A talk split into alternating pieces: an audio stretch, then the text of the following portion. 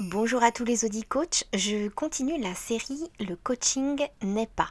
Et cette semaine, nous allons zoomer vers le métier de conseil. Pour ceux qui n'auraient pas écouté l'épisode 15, le coaching n'est pas une thérapie, je vous rappelle simplement que je propose une série de Le coaching n'est pas et que je vous mets en description le lien de chaque épisode de la série en plus de l'épisode 0 qui présente mes podcasts et vous explique mes intentions. Donc, petit podcast aujourd'hui, d'autant qu'on m'a fait des retours en me demandant de faire plus court. Petit podcast aujourd'hui sur le coaching n'est pas du conseil et c'est parfois un dur combat entre le souhait d'aider et la posture de coach. Donc, restez avec moi si ce sujet vous intéresse. Jingle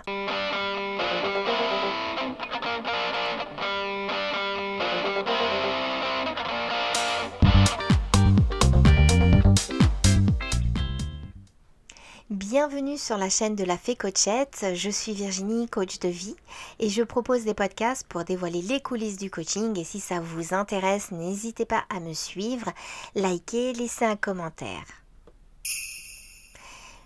pourquoi un coaching n'a rien à voir avec du conseil? Donc généralement, le consultant, alors petite précision, je vais parler de consultant, celui qui apporte les conseils. Donc le consultant fait un diagnostic de la situation. Il comprend par l'observation et par le questionnement les difficultés, les dysfonctionnements, les causes et même peut noter les atouts, les forces pour ensuite apporter concrètement des solutions qui vont être intégrées à son analyse il va proposer des solutions qui gardent les atouts, voire même une solution, pourquoi pas, qui les intègre, et change le reste. Il va pouvoir aller jusqu'à l'accompagnement de la mise en place de solutions et même pourquoi pas revenir plus tard pour encore mieux adapter sa solution à la réalité du terrain. Mais alors, quel est le point commun avec le coaching? Il y en a quand même pas mal et on va voir ça ensemble. Il arrive que les prospects confondent conseil et coaching et on le comprend aisément. Il y a des coachs qui jouent sur cet amalgame et qui sont coachs pour des sujets précis comme l'accompagnement au changement ou encore des coachs pour un leadership participatif, des coachs pour des prises de parole et j'en passe et j'en passe. En gros, le coach se place déjà en apporteur de solutions en se disant expert en quelque chose, dans un sujet donné. Il positionne cette expertise comme la solution possible aux difficultés rencontrées par le client. Face à une difficulté, les clients, lui, directement, va aller chercher un coach qui répond directement à cette problématique. Donc l'amalgame est facile et logique. Coach ou consultant travaille sur l'écoute, c'est un autre point commun. Et évidemment, le consultant ne va pas apporter des solutions qui ne correspondent pas à son client. Par son analyse, il va pouvoir sentir le terrain, le paradigme dans lequel son client évolue. Il va pouvoir faire ressortir deux, trois solutions possibles que le client va ensuite sélectionner. Il va en sélectionner une et même va pouvoir la personnaliser. Donc un consultant n'impose pas non plus ses solutions tout de même. Donc ça aussi, euh, ça peut être proche du coaching. Mais après, vous allez voir plus tard que finalement, c'est complètement différent. En tout cas, le bon consultant ne va pas calquer un, portefeuille de solutions efficaces sur euh, l'ensemble de ses clients. Ça n'a pas de sens. On sait très bien que ça ne fonctionnerait pas.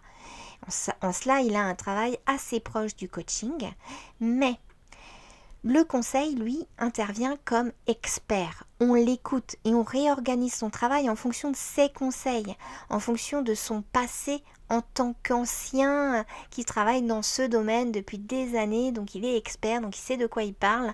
Donc on va l'écouter et on va quand même influencer sa façon de travailler, sa façon d'être, en fonction euh, de son savoir.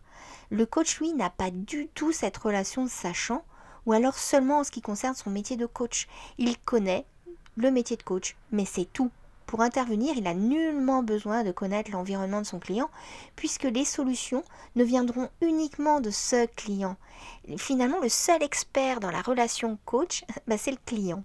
Hein. le coach n'est que le gardien du cadre du coaching. Alors en plus, il y a des choses qui compliquent l'histoire, puisque bien sûr, certains coachs et même beaucoup d'ailleurs, sont d'anciens consultants, voire des consultants en exercice. Donc ils font juste deux métiers, donc ça complique encore plus euh, le, sujet. Cela peut rassurer le client puisqu'il va pouvoir choisir un coach ayant fait ses preuves Et c'est là très tentant pour le coach de jouer sur cette corde pour convaincre un futur client de travailler avec lui. Il ne faut pas oublier que le coach, il a aussi besoin de clients, hein, donc il va avoir un discours commercial. Donc, en plus de cette tentation commerciale, euh, le consultant, de par son métier, a le réflexe de penser à une multitude de solutions possibles euh, face à une problématique donnée. Et c'est exactement ce que le coach ne doit pas faire. Donc bonjour les difficultés que c'est difficile pour un consultant qui est dans sa posture de coach de ne pas aider son client. Donc j'ai déjà parlé d'histoire de casquette, mais c'est vrai. Un coach euh, euh, va, va devoir changer de casquette assez rapidement. En plus, au sein d'un coaching, on peut intervenir en tant que consultant, puisque pour une petite partie de son coaching, il peut très bien intervenir en tant qu'expert. Ça, j'en ai déjà parlé dans d'autres podcasts, mais c'est pas un travail de coaching. Ça va vraiment être une intervention d'expert au sein d'un coaching parce que bah, il y a des informations qui ne peuvent pas être euh, devinées et ça va beaucoup plus vite de donner directement au client des solutions. Mais c'est extrêmement rare et ce n'est pas le travail du coaching, c'est un travail de consultant.